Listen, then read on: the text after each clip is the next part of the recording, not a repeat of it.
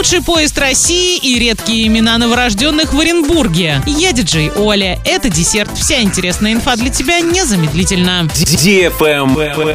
News. Специалисты Финэкспертиза представили рейтинг регионов с самым большим числом случаев загрязнения пресных вод. Оренбургской области в этом списке нет. Лидером рейтинга стала Свердловская область, за ней следует Мурманская, на третьем Московская. Также экстремально высокий уровень загрязнения пресных вод зафиксирован в Иркутской, Смоленской, Нижегородской, Новосибирской, Тульской областях, Ямало-Ненецком автономном округе и Приморском крае. Как выглядит рейтинг после первой десятки, неизвестно, поэтому остается только предполагать, на какой строчке расположилась Оренбургская область. В целом число случаев загрязнения водоемов снижается второй год подряд.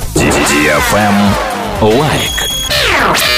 С 14 по 20 февраля в Оренбурге родились 128 малышей. Среди редких имен, которые родители дали своим новорожденным детям Агата, Ника, Алисия, Эмилия, Радмила, Агнеса, Есения, Гордей, Игнат, Савелий, Святослав, Демид, Мирослав. Также за прошедшую неделю в столице области 79 пар поженились, а 74 оформили развод. Travel Guide. Отечественные туристы, путешествующие по стране, выбрали лучший поезд России в 2021 году. Им признан курсирующий между Москвой и Санкт-Петербургом железнодорожный состав «Красная стрела». На втором месте оказалась «Ласточка», следующая между Санкт-Петербургом и Старой Руссой. На третьем месте «Экспресс», который связывает Москву и Санкт-Петербург. Также в список лучших поездов попали «Сапсан» и «Невский экспресс». Следующие между Москвой и Санкт-Петербургом железнодорожный состав «Карелия», Москва-Петрозаводск, «Ласточка», Екатеринбург, Курган, поезд «Татарстан Премиум», Москва-Казань и другие. Рейтинг составлялся на основе таких критериев, как общее впечатление пассажиров от поездки, отношение персонала, состояние и новизна вагонов, наличие розеток, кондиционера, Wi-Fi и других параметров. На этом все с новой порцией десерта специально для тебя. Буду уже очень скоро.